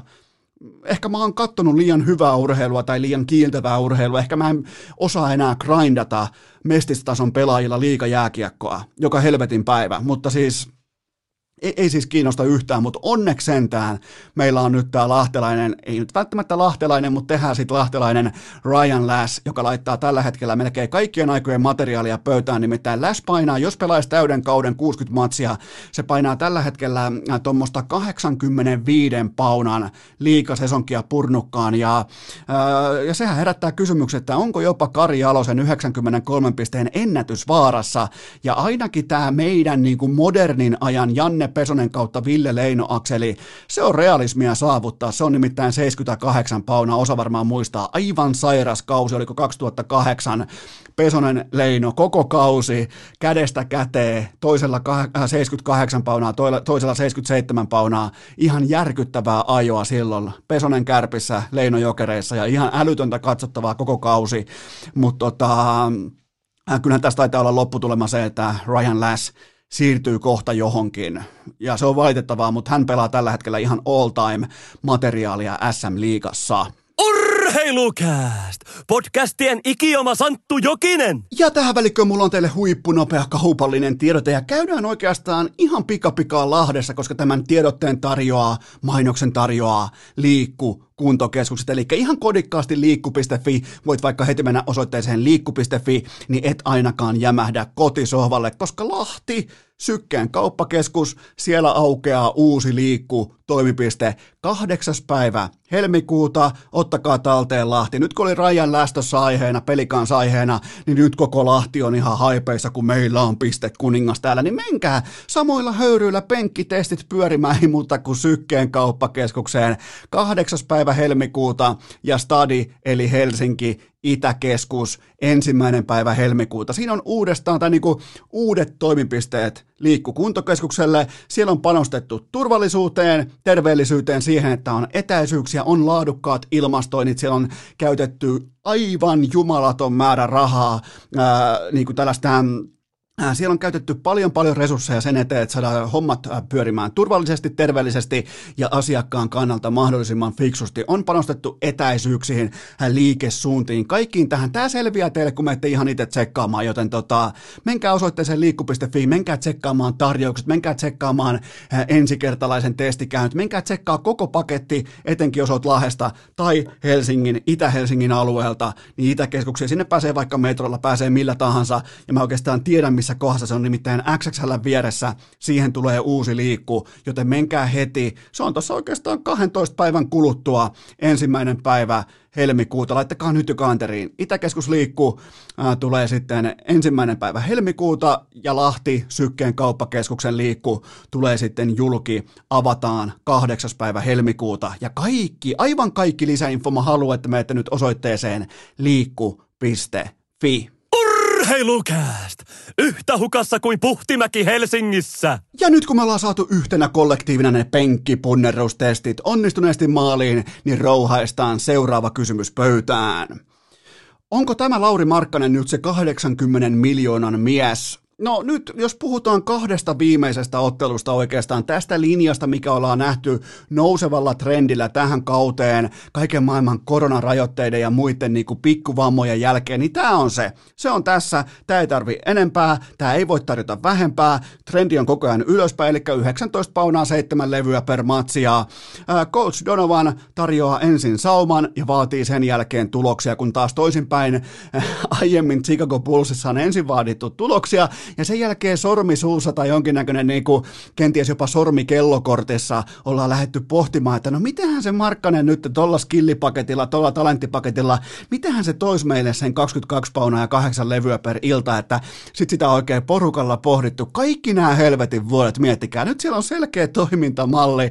Ensin on roolitus, on sauman tarjoaminen, on vastuukysymykset ja sen jälkeen vaaditaan tuloksia. Eli ei ole siis sattumaa, että puhutaan oikeasta koripallovalmentajasta, vaikka Chicago ei vieläkään ole voittava koripallojoukkue, mutta mä oon sen kanssa ok, jos siellä sentään ymmärretään, minkälaisia pelaajia on käytettävissä tässä kyseisessä kokoonpanossa kautta rosterissa.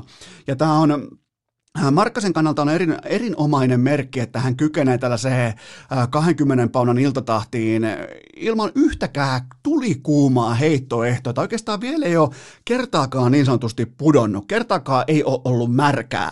Joten tota, se on hyvä merkki, että se on aggressiivinen, se uskaltaa ottaa omat heittonsa, se ei pyörittele, siltele tai ää, pakene heittotilanteista, joten se on se ehkä tärkein merkki, se on aggressiivinen ja nyt siellä paikoin on myös se itsekäs Markkanen, ja seuraava askel, jota mä ootan, että se otetaan rohkeasti tähän sopimuskauteen, contract yeariin, niin on tämä kuuluisa mulkkumarkkanen, eli se, joka ottaa myös omilta joukkuetovereilta asioita pois ollakseen itse joukkueen alfa.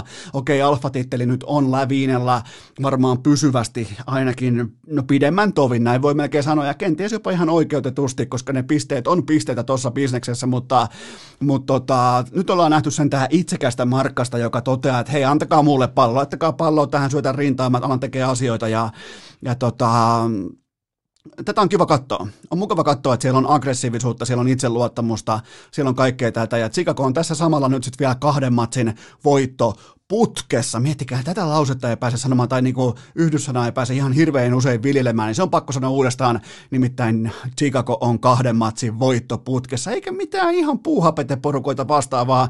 Dallas ja Houstonia veti käkättimme oikein huolella kumpaakin, okei Houstonia ehkä vähän tasaisemmin, mutta joka tapauksessa. Ja täytyy vielä sivupotissa sanoa, että, tai niin kuin sivunoterauksena sanoa, että vaikka mä, niin kuin, mä oon totta kai sitä sukupolvea niin kuin Christian Palotien NBA-selostuksen tällainen niin kuin suuri ystävä, mutta kyllä mä tykkään kuulla Tapio Suomisen legendaarisen ja innostuneen selostaja äänen. Siis sellainen motivoitunut, äh, niin kuin innostunut, lajirakkaus, kaikki tämä, koska kaikki varmaan ymmärtää niin kuin panokset, mitä on ollut niin kuin viime vuosien aikana tullakseen Tapsalla tähän pisteeseen, niin mä nautin jokaisesta hetkestä ja toivottavasti tämä jatkuu, että, että Tapsakin selostaa myös, miksei myös sitten Chicagon otteluita, totta kai selostaa muita joukkueita paljon, mutta mä, mä, mä tykkään, mun mielestä Tapsa on todella, todella hyvä selostaja, nimenomaan koripallossa kaikessa. Jotenkin siinä on, se, siinä on se rytmi, siinä on se kaikki, minkä tahdissa mä oon urheilu niin kuin faniksi kasvanut. Joten tota, ilo, ilo nähdä erittäin, erittäin jopa terhakka Tapio Suominen selostamassa ja on viimeisen päälle. Jotenkin niin kuin lämmittää sydäntä. Mä, mä jätän sen siihen, lämmittää sydäntä. Seuraava kysymys. Mitä arvelet, kuinka paljon Houstonissa ahdistaa katsella James Hardenin pikkupoikamaista koripallointoa? No, mä en voi mitään muuta sanoa kuin, että mä otan osaa. E, e, enkä siis ainoastaan en ota Houstonin tiimoilta osaa tästä hetkestä, vaan myös menneestä ja valmiiksi tulevasta, koska ensin Houston Astrosin huijausskandaali baseballin puolella, sen jälkeen James Harden, koko NBAn historian kenties lahjakkain skoraaja, syö itsensä ulos Rocketsista, ja nyt sitten vielä kruunuks, Deson Watson on jo kengän verran ovesta ulkona Texansin puolella. Joten tota, Houston on matkalla uudeksi Clevelandiksi ja miettikää, miten nopeasti kaikki muuttuu. Siellä oli uh, World Series pokaalia hyllyssä, se on toki siellä edelleen, koska ne ei saanut vivutettua sitä pois sieltä, vaikka ne jäi kiinni huijaamisesta. Siellä oli koko NBAn kenties dynaamisin skoraaja, siellä oli koko NFLn kenties mielenkiintoisin playmaker Deson Watson, ja kohta siellä ei, siellä ei ole mitään näistä. Joten tota, toi on menossa toi kaupunki ur- urheilussa kellariin kyllä aika. Tehkää äkkiä sinne NHL-organisaatio, sinne Miinusparoni ja Kasperi Kapanen ja Mikko Koskinen maaliin, niin tota, siinä olisi muuten, joo, NHL-organisaatio vielä Houstoniin, niin ne oikeastaan sitä tästä uupuu, mutta onhan toi Hardenin siis hymyily, innokkuus, energia Brooklynissa nyt aika kaunista katsottavaa. Kaksi peliä, kaksi voittoja molemmissa yli 30 paunaa pakottamatta yhtään mitään, joten Harden is back. Harden pelaa taas koripalloa, sitä on ilo katsoa. Se on siis uskomaton talentti, niin kuin kaikki tietää. Seuraava kysymys. Liverpool Manu 0-0, tuliko yllätyksenä vai onko tämä ainoa tapa, miten nämä jättiläiset tällä kaudella pelaavat? No siis keskimäärin toi matsi päättyy 1-1, mutta olihan toi nyt melko mitään sanomaton kärki kohtaaminen valitettavasti jälleen kerran ja Manu haki sen kliinisen pisteen pois ja sitähän toi jättipanosten kilpaurheilu on. Ei mulla ole tavallaan siihen niinku sen kummosemmin mitään itkettävää. Totta kai olin pettynyt, olisin halunnut nähdä viihettä, olisin halunnut nähdä niinku tilanteen luomista, riskejä tätä kaikkea enemmän, mutta aina saa toivoa, jokainen harpa ei voita näissä asioissa. Ja varmaan niin kuin vihreän verran akateemiset jalkapalloromantikot varmasti nautti tästä taiteesta, mutta mä en. Mä en nauttinut, mä lopetin katsomisen kesken kaiken. Seuraava kysymys. Mikä on ensi tuntumasi viikonlopun suureen UFC-iltaan? Oletko Poirieri vai McGregorin kelkassa? Mä oon ehdottomasti McGregorin kelkassa, koska nulikasta on tullut parissa vuodessa aikuinen. Mä en tiedä mitä on taustalla, onko lapsien syntyminen, kolmas tulossa, kasvu, oman niin kuin, urheiluuransa tietyllä tapaa niin kuin, haureuden ymmärtäminen. Mä en ihan kuin se olisi tullut uskoa. Ja, ja siis nyt me nähdään urheilija, me nähdään huippukunnossa oleva huippuurheilija siinä lajissa, jolla hän on tehnyt kaiken. Aivan kaiken. Se on kaikki kaikessa. Se on yhtä kuin UFC viimeiseen seitsemään vuoteen, joten tota, Tätä McGregoria on jälleen mun mielestä ilo katsella, tätä vaivatonta kannustaa, Poirieristä samat sanat ilman minkäännäköisiä reunaehtoja, joten Poirier, todella mahtava, hieno urheilija, mahtava match ja McGregor on tuommoinen 75 prosentin suosikki, ja mä oon siitä kaiken kaikkiaan asiantuntijoiden ja markkinan asettajien kanssa samaa mieltä, että McGregor tässä kunnossa, tällä formilla, tällä ryhdillä, tällä niinku, miten se huokuu itseluottamusta, ja sehän ei koskaan se itseluottamus tuu mistään tyhjästä. Kaikki varmaan muistaa ää, pari vuotta sitten ennen Nurmagomedov matsia, niin sehän oli sellaista feikki itseluottamusta, tietsä, partaa, ää, ää, näytti ihan joltain juopolta, se varmaan olikin juoppo. Ja miettikää, miten hyvin se pystyy ottelemaan, jos se on juoppo, se tulee suoraan jostain viskirännistä ja pystyy kuitenkin painaa, oliko neloserää asti, Habib Nurmagomedovin kanssa. Siis sitähän voidaan, voidaan aloittaa debatti, että onko se McGregorin kaikkien aikojen kovin UFC-suoritus. Jos siis Darrassa, kännissä, viskihuuruissa pärjää neljä erää kaikkien aikojen ottelijan kanssa. Joten tota, ja mä otan huippu, huippumatsia. Mä otan siis legittiä, rehtiä pystyssä ja sen voittaa näistä kahdesta Conor McGregor. Mä lähden siitä liikkeelle. Mä en tiedä, miten se voittaa, tarviiko mennä tuomareille. Mä luulen, että ei tarvitse kyllä mennä tuomareille asti, mutta mä lähden siitä, että se vasen käsi on edelleen ton, ton alan, ton bisneksen tappavin.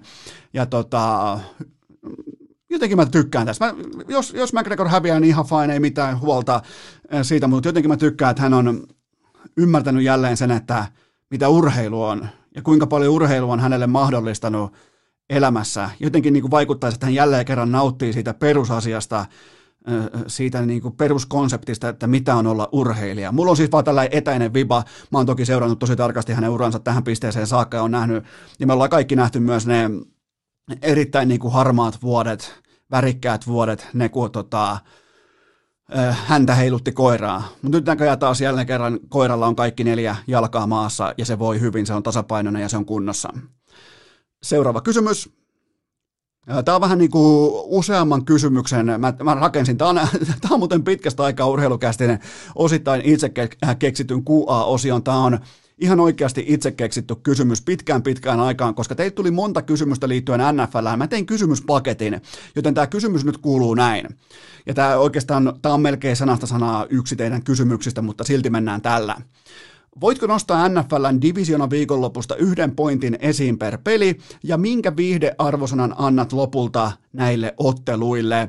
Ää, viihde jäi valitettavasti ohueksi, mä annoin teille viihdetakuun, mä hävisin sen, joten te voitte käydä noutamassa Ville Tereniuksen pantatut Jordanin pelikengät hänen ökytalostaan. Koska mä olin väärässä, mä, löin, mä annoin takuun, mä annoin viihdetakuun, mä olin siitä korvausvelvollinen, joten mä panttasin Ville Tereniuksen. Jos pystytte kääntämään Ville Tereniuksen katolleen, tehdään tällainen haaste. Itse asiassa tehdään tällainen testi, että Terenius laittaa ne Jordanin kengät hänen taakseen, vaikka kahden ja puolen, kolmen metrin päähän, ne on vaikkapa tuolilla, ja sun pitää pystyä biittaamaan Terenius ja offensive lineman yksi ykkösestä ja käydä hakemassa ne kengät. Silleen, että se yrittää estää sua, sulla on kaksi ja puoli sekuntia aikaa hakea ne kengät sieltä, jos sä onnistut, ne on silloin sun, joten sinä vastaa Terenius kaikista marmoreista, eli tässä tapauksessa Jordanin kengistä, okei mennään asiaan, tämä jotenkin niin kuin lähtee, ei se mitään, vähän pitää lähteäkin laukalle, on sen verran hieno NFL-viikonloppu, huomasin, että taas aloitan myymään seuraavaa NFL NFL-viikonloppua, koska siitä tulee hieno. Mutta nämä matsit nopeasti yhdellä lauseella. Packers voitti ää, numeroin 32-18 Los Angeles Ramsin ja ää, Green Bay pystyy etenemään erittäin vakuuttavaa juoksupuolustusta vastaan, 188 jardia maata pitkin, ja se on kova, se on isot kivekset kottikärryy, ja tota, ajelua sitten pitkin yli tämän puolustuksen, ja tämä tavallaan kolaa sen lumisen tien auki. Tämä on se lumikola, tämä juoksupeli äh, tässä lajissa.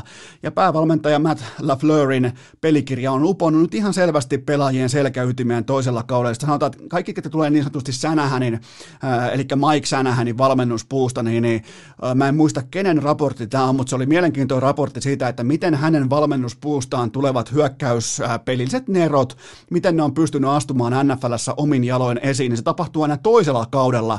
Sean McVay Super Bowliin, äh, Kyle Sanahan, onko se, nyt on hirveä muistikaan, Kyle Sanahan, on se Kyle, niin Kyle Sanahan äh, Super Bowliin toisella kaudella nyt Matt, Matt LaFleur äh, Super Bowliin toisella kaudella. Se oli hyvin mielenkiintoinen artikkeli ja mä en niin lähde nyt sitä sen tarkemmin perkaamaan, mutta ihan selvästi Green Bay Packers hyökkäyspelillisesti kaikki pelaajat on ehdottomasti samalla sivulla huolimatta siitä, että hyökkäyksen linjassa on puutoksia ja ongelmia, joten tuota Packers oli aivan täysin ylivoimainen. Tämä olisi voinut olla paljon paljon enemmän kuin 32-18.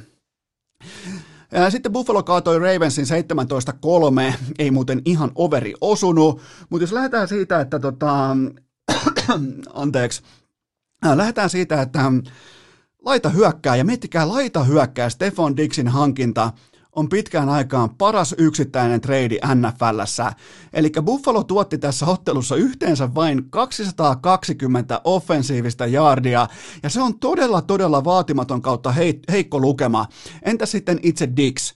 106 jardia ja yksi touchdown ilmassa, ja se on se erotus. Se, se on nimenomaan se, kun sulla on, ja tässä tullaan myös organisaatiotasolla, eli se, että kun sulla on niin sanottu ruukien sopimuksen pelirakentaja, ja se on supertähti, ja kaikki tietää, että se tulee tekemään todennäköisesti Patrick Mahomes-luokan, ei välttämättä niin pitkään, mutta tulee tekemään tuommoisen 40 miljoonaa vuodessa, 38 miljoonaa vuodessa tyyppisen liuskan, todennäköisesti nyt jo off-seasonilla, joka potkaisee itsensä käyntiin sitten, onko vastaan vuoden tai kahden päästä, ihan se ja sama, mutta nyt pitää investoida, koska tämän pelirakentajan Josh Allenin hintalappu, cap-hitti on niin jumalattoman pieni, joten se sallii liikkumavaraa, se sallii ton joukkueen tankkaamista, ja ne tankkas sinne just täsmälleen oikean pelaajan, oikean aseen, oikean pelaajatyypin. Ilman Stefan Dixiä toi hyökkäys olisi ihan erilainen kokonaispaketti, joten mä en, usko, että, mä en olisi koskaan usko, että mä nostan laitahyökkäjän treidin näin korkeaan arvoon, mutta tämä oli kaikkea sitä, nimenomaan ajoitus, kaikki se Josh Allenin sopimus,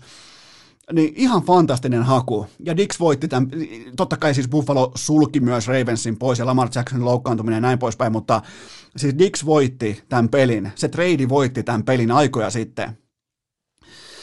Sen jälkeen on sitten Kansas City Chiefs selviytyy Browns, äh, Brownsia vastaan numeroin äh, 22-17 voittoon saakka. Ja tämä oli muuten siinä mielessä jännä matsi, että ei osunut se Clevelandin ekan halfin toi tota, spreadi, mutta kokonaisspreadi olisi sitten osunut varsin kernaasti, joten tota, mutta kyllähän se on karu fakta, että kun se Patrick Mahomes pelasi, niin, niin sehän teki siellä ihan mitä se halusi. Ja, mutta mä haluan kuitenkin ottaa sen esiin, että tältä näyttää koko organisaatiotason kollektiivinen luottamus siihen, että kuka on palkattu mihinkin tehtävään ja niiden tehtävien, suoritteiden sekä ammattilaisten takana myös seisotaan. Joten päävalmentaja Andy Reid, se suoritti pelikutsun, joka voi syntyä vain terveessä ja turvallisessa selkänoja-poliittisessa tilanteessa koko organisaation sisällä. Ka- kaikki varmaan muistaa sen, mit- mit- mitä oli steikkinä.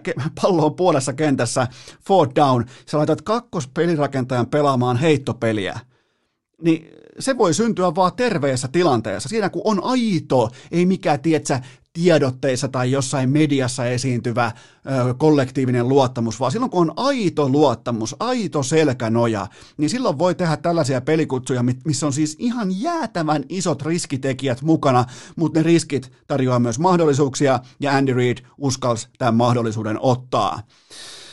Sitten otetaan vielä kiinni tähän, että Tampa Bay Buccaneers kepitti Saintsin numeroin 30-20 ja Tampan puolustus pakotti yhteensä neljä pallon riistoa, joista jokainen päätyy myös Tom Bradylle optimaaliseen kenttäasemaan, ja tämä oli sataprosenttisesti Tampan puolustuksen voitto, ja Devin White oli joka paikassa, otti syötön katkon, otti yhden fumblen maasta mukaansa, antoi 11 kovaa, ankaraa atleettitaklausta sille, että hampaat kolisee katsomossa asti, ja Tampan puolustus antoi, mun mielestä Tampan puolustus antoi myrskyvaroituksen ja niiden puolustuksen on oltava vähintään tällä tasolla viikon päästä, sitten kun ne pelaa jäätyneellä tundralla Green Bayssä, niin, niin ihan, siis, ihan siis puolustukselta fantastinen esitys, siis ihan melkein täysin jopa lockdown-tyyppinen, vaikka se tuli 20 paunaa omiin, niin, niin tota, silti hyvä, ettei lockdown-tyyppinen iltapuhde. Ja Devin White numero 45 keskellä ää, linebackerina, niin, niin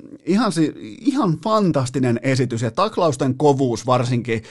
Maddenin pelaajat varmaan aikoinaan muistaa, kun siihen tuli sellainen, että kun vasem, oikean puoleista niin kuin ohjaimen tatista, kun klikkaa, niin se tekee sellaisen atleettitaklauksen, tai siis yrittää niin kuin takata vastustajalta valot pois, niin ilmeisesti Devin Whiteille, josta normaali normaali taklausnappia ollenkaan. Silloin vaan se, ää, vaan se oikean tatin ää, jättimäinen taklausnappi. Mutta se pelasi sellaisen matsin, että et tota, jos pitää yksi pelaaja nostaa esiin tuosta ottelusta, niin se on Devin White. Ehdottomasti siis ihan vieläkin nykyäänkin puolustus, yksittäinen puolustuspelaaja voi luoda erotusta kentällä tuohon malliin. Se on hienoa katsottavaa ja Tampa Bay aivan täysin ansaitusti jatkoon.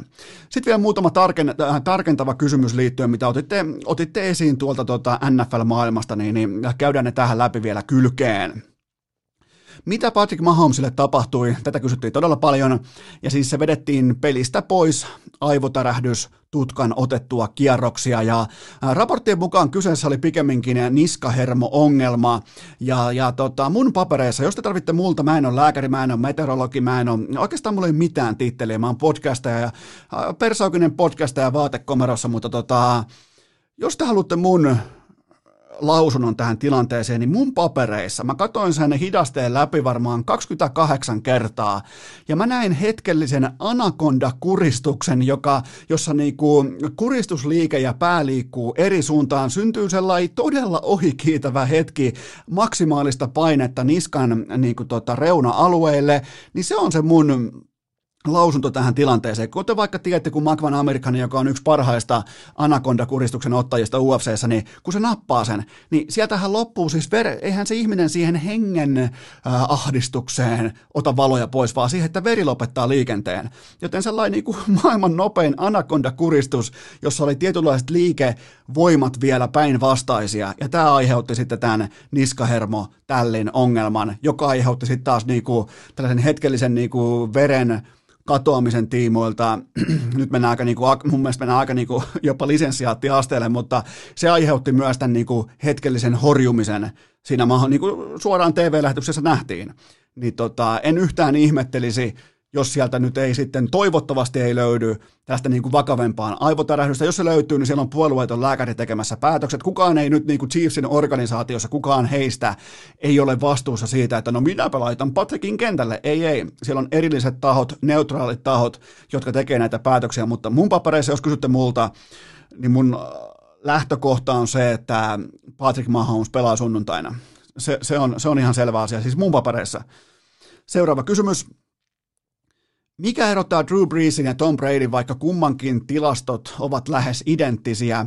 No ne Super Bowlit on Bradylle 6-1 ja niiden voittamiset nimenomaan. Ja olihan toi tavallaan puhutteleva hetki tuossa äh, nyt tämän tota, divisiona-ottelun jälkeen, kun Tom Brady vei Breesin ihastuttavat lapset mukanaan näköjään Tampaan saakka. Ensin vähän nakkeli niin palloa, heitti touchdowneja, heitti enemmän hänen tota Breesin omalle pojalle touchdowneja kuin Breeze heitti Michael Thomasille, joka tienaa 100 miljoonaa. Niin tota, onhan se tavallaan sellainen niin alfa-uroksen viimeinen näyttäytyminen, että hei näin tämä homma menee ja tästä eteenpäin sun lapset, ne kantaa sukunimeä Brady.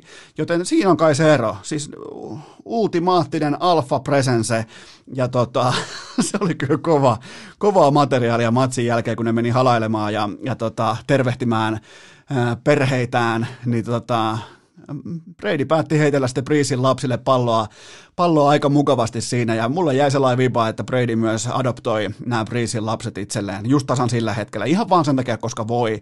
Mutta joo, vitsit sikseen, Drew Brees jos pitää niin kuin, jotenkin nyt, jos tämä ura on tässä ja tämä on ohi, tämä on hyvin todennäköisesti, koska Jake Glazer Foxilla se ei uutisoi, jos ei sillä ole uutisoitavaa. Se ei, se ei osu käytännössä koskaan ohi sen skuuppeja. Ja tota, eli Jake Glazer uutisoi, että Drew Brees lopettaa uransa tähän kauteen. Ja jos pitää katsoa ohi tilastojen tai touchdown-määrien tai sen Super Bowlin tai kaiken sen, niin kyllähän se on Drew Brees – jota koko Louisianan osavaltiot muist, niin kuin osavaltion, jos pitää yhdet kasvot poimia niin kuin vaikka koko osavaltion mieliin, sen hetken jälkeen, kun hurrikaani Katriinan tiimoilta meni koko osavaltiolta ihan kaikki uusiksi, niin kyllähän se Drew Breesin kasvot on, ne on ikuisesti ton osavaltion mielessä, ja se on kenties merkittävin yksittäinen yhteisöllinen toimija äh, Katrinan jäl- jälkeisessä Louisianassa. Joten tota, ja se ei, siis Drew Brees ei lähettänyt niin silloin mitään ajatuksia tai rukouksia, vaan se kääri omat hihat ja laittoi ihan oikeasti rahat sinne, missä suu on.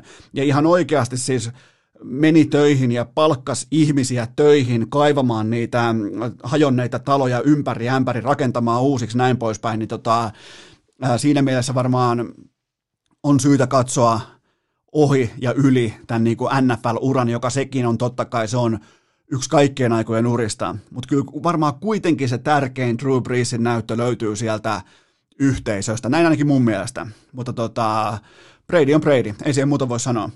Seuraava kysymys. Pitäisikö se NFL, katos vaan, Pitäisikö se NFL-sääntö poistaa, jossa puolustus saa pallon, mikäli hyökkäjä fumblaa sen maalialueelta ulos? Öö, mun mielestä missään nimessä ei pidä poistaa, että jos sä otat elämässä riskejä, niin sun tulee tietää ja tunnistaa hintalappu. Aina on olemassa hintalappu, eli ole hyvä ja kurota palloa Ensonelle, mutta tiedosta se kokonaisuus. Jos, se, jos sun kurotus menee vituiksi, jos sun suoritus menee vihkoon, niin se on vastustajan pallo kahdelta kympiltä ja aivan jokainen NFL-pelaaja tietää. Ihan kaikilla on tiedosta tämä sääntö. Kaik, ihan jokaisella on tiedossa. Niin jos haluat ottaa riskejä, jos haluat huonosta positiosta ilmassa kurottaa, anteeksi, jotain meni taas kurkkuun, itsekin otan tässä koko ajan riskejä, kuten huomaatte, niin jos sä haluat kurottaa ilmassa sitä palloa vaikka kesken hypyn tai vastaavaa, niin ihan siis be my guest, ole hyvä, mutta silloin todella iso swingi hintalappu, varsinkin playereissa. Niin, niin mun mielestä se tekee siitä tilanteesta se erottaa nimenomaan jyviä akanoista, että kellä on se äh, tota, tilannetaju, kella on tilanteen tunnistaminen kohdillaan, ketkä on älykkäitä pelaajia ja näin poispäin, niin ei, ei siis, ehdottomasti tämä sääntö pitää olla jatkossakin käytössä. Tämä on vienyt multa overeita pois siis, ja tämä on maksanut mulle helvetin moi. Tämä on maksanut varmaan heinolalaisen kesämökin verran tämä sääntö, mutta mä oon sen kanssa ok, koska tämä tuo kohdevalastimen niihin urheilijoihin, ne ketkä tekee tai ei tee oikeita päätöksiä, joten tämä sääntö pitää ehdottomasti pysyä sääntökirjassa. Viimeinen kysymys. Miltä ensin uusittu CS-rykmentti vaikuttaa Tämä uutisointi ei ole vielä käsittääkseni vahvistettua, mutta mä en myöskään keksi syytä epäillä Ylen uutista, koska tämä oli, no joo, ei mennä siihen, mistä se uutinen oli tullut, mutta äh, puhutaan kuitenkin tästä itse asiasta, eli nyt ilmeisesti sisäinen tutkinta on näemmä lopullisesti valmis, eli Allu on riittävän kauan tutkinut itseään ja tulokset ovat tässä, eli mukana on siis Allu ja random määrä ulkomaalaisia pelaajia, joista mä en ainakaan kuullut koskaan yhtään mitään, joten siinä on ens, ensin tulevaisuus. Kaikki muut, ihan kaikki muut on heitetty hiuksista, myös Laava, jolla ei ole hiuksia, sekin on heitetty hiuksista helvettiin, joten tota, nyt on Allu ja sitten on tällainen niin poikapoppo, joista en ole koskaan kuullutkaan. Ja tämä tapaus äh, Twista, eli Slaava, eli päävalmentaja, se oikeastaan antaa mun mielestä kouriin tuntuvan äh, ja jokaiselle fanille täsmällisen kuvan ensin johtajuudesta ja pitkän aikavälin päätöksenteosta, koska yksi, Ensin oltiin tämän huijauskandalin jälkeen oltiin pettyneitä ja jopa sanattomuuden tilassa ja ei oikein tiedetty, että mihin suuntaan oltaisiin raivoissamme revit, äh, revitty sielumme ja no sitten heti perään kaksi.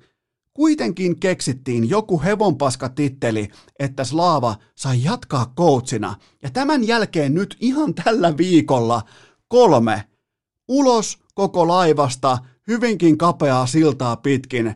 Niin mi- miten tällä ei, miten tällainen niinku edestakaisin tyyppinen päätöksentekomalli voi olla edes mahdollista. Ensin ollaan sanattomuuden tilassa, että tuo on nyt meidät pettänyt aikoinaan eri joukkueessa, että me emme näitä arvoja. Sen jälkeen laaditaan joku ihan höpö, höpö titteli ja hyvä, ettei jopa re- legendaarinen senior advisor titteli.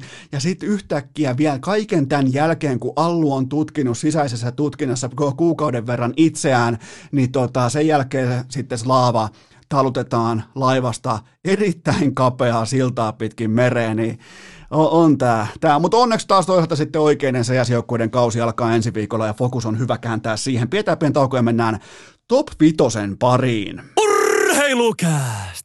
Patrick Laineen keltaisen lampon fanikerhon asialla jo vuodesta 2020. Tähän välikköön mulla on teille huippunopea K18 tuoteinformaatio. Sen tarjoaa tuttuun tapaan Kuulbet, nimittäin keskiviikkona huomenna kerroinpäällikkö siellä viisi huntia lisäpotissa ja jatkuvia markkinatoppeja NHL, muistakaa ne, ja jääkiekko viikoittainen ilmaisveto ja sitten viikonloppuna totta kai NFLään myös 10 euron ilmaisveto. Muistakaa kilpailuttaa kertoimet, muistakaa aina etsiä parasta parasta hintalappua, niin kuin te teette vaikka, te teette vaatekaupassa, teette urheiluvälinekaupassa, teette autokaupassa, etsikää parasta hintalappua. Kaikki lisäinfo Kulpetin sivustolta, kaikki pelaaminen totta kai. K18. Urheilukääst! Mintissä kuin Kaapokakon villapaita. Tässä lienee kuulkaa rakkahat kummikuuntelijat käynyt nyt sillä tavalla, että tarpeeton top 5 listaus on virallisesti ja pysyvästi back, joten annetaan sille pienet, koska nyt mennään taas seuraavaan listaukseen, jopa tämä asenne edellä.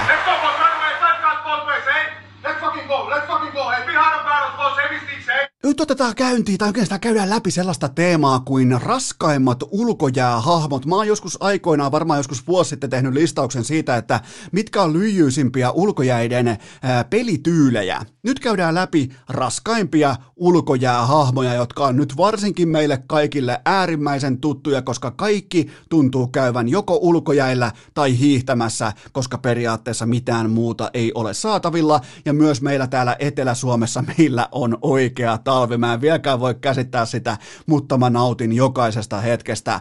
Joten otetaan vii- numerolla viisi mukaan, eli nyt teemana raskaimmat ulkojäähahmot. Siellä viisi.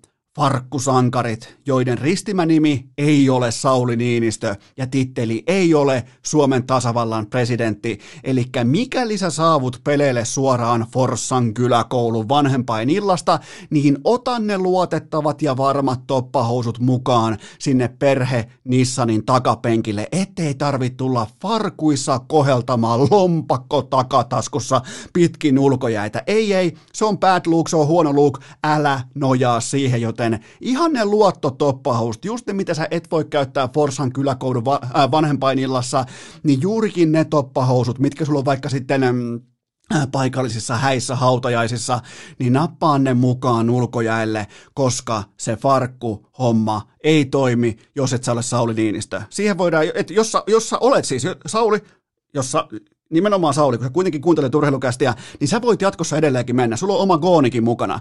Niin tota, sä voit mennä farkuissa. Jos joku alkaa vittuilemaan, niin ota gooni käyttöön ja näin poispäin. Ja kerro, niin kun, että sulla on urheilukästin mandaatti käyttää farkkuja ulkojäällä. Mutta tota, kaikki muut, jotka ette ole presidenttejä, niin ei farkkuja, kiitos, ulkojäille. Siellä neljä. Hmm.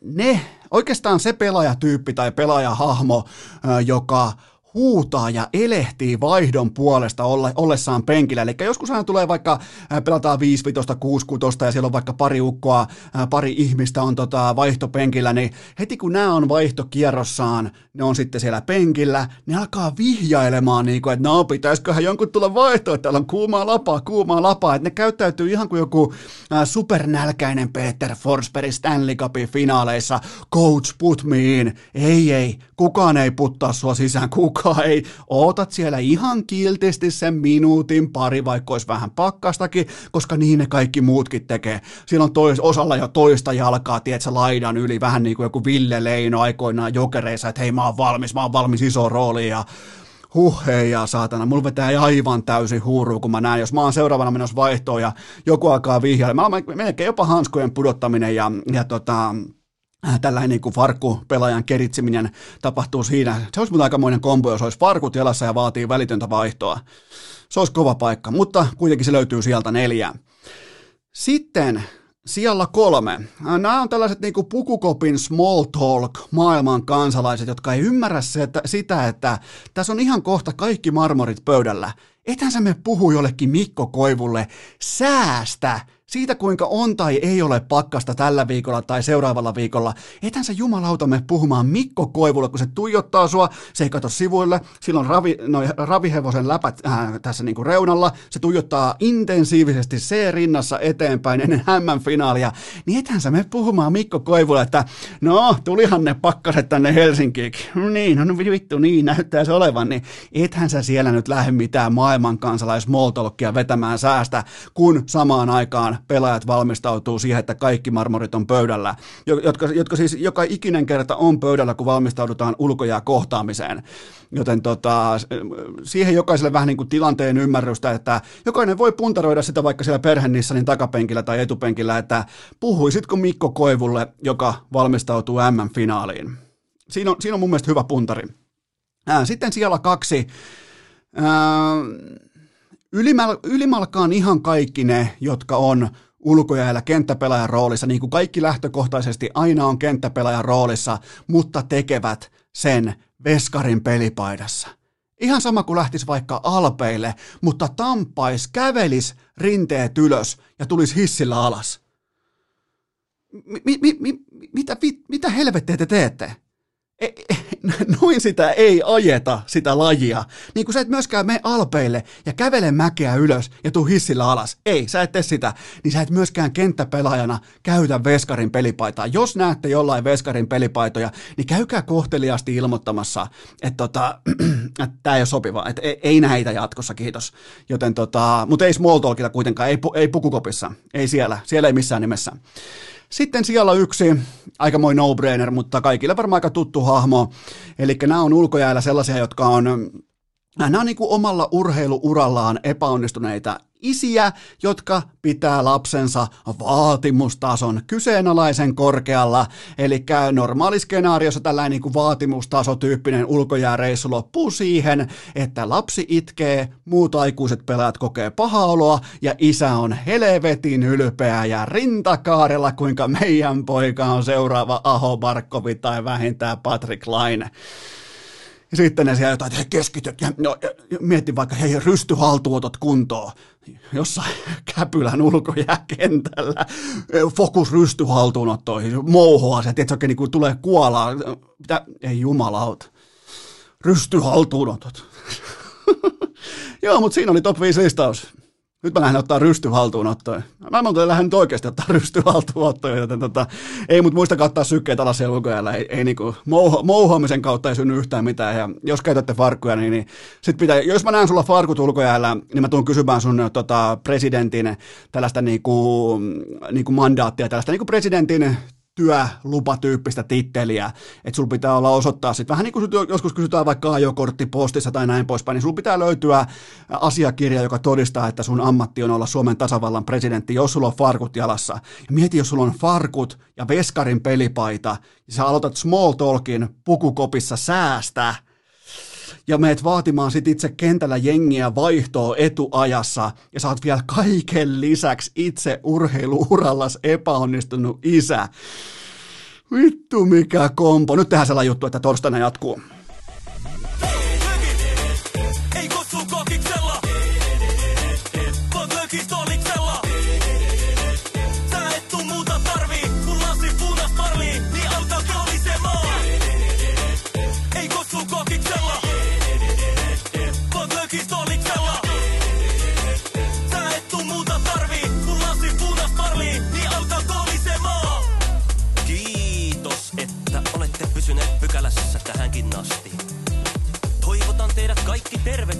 Myös jatkossa. Muistakaa nauttia elämästä arjen vastoinkäymisistä huolimatta.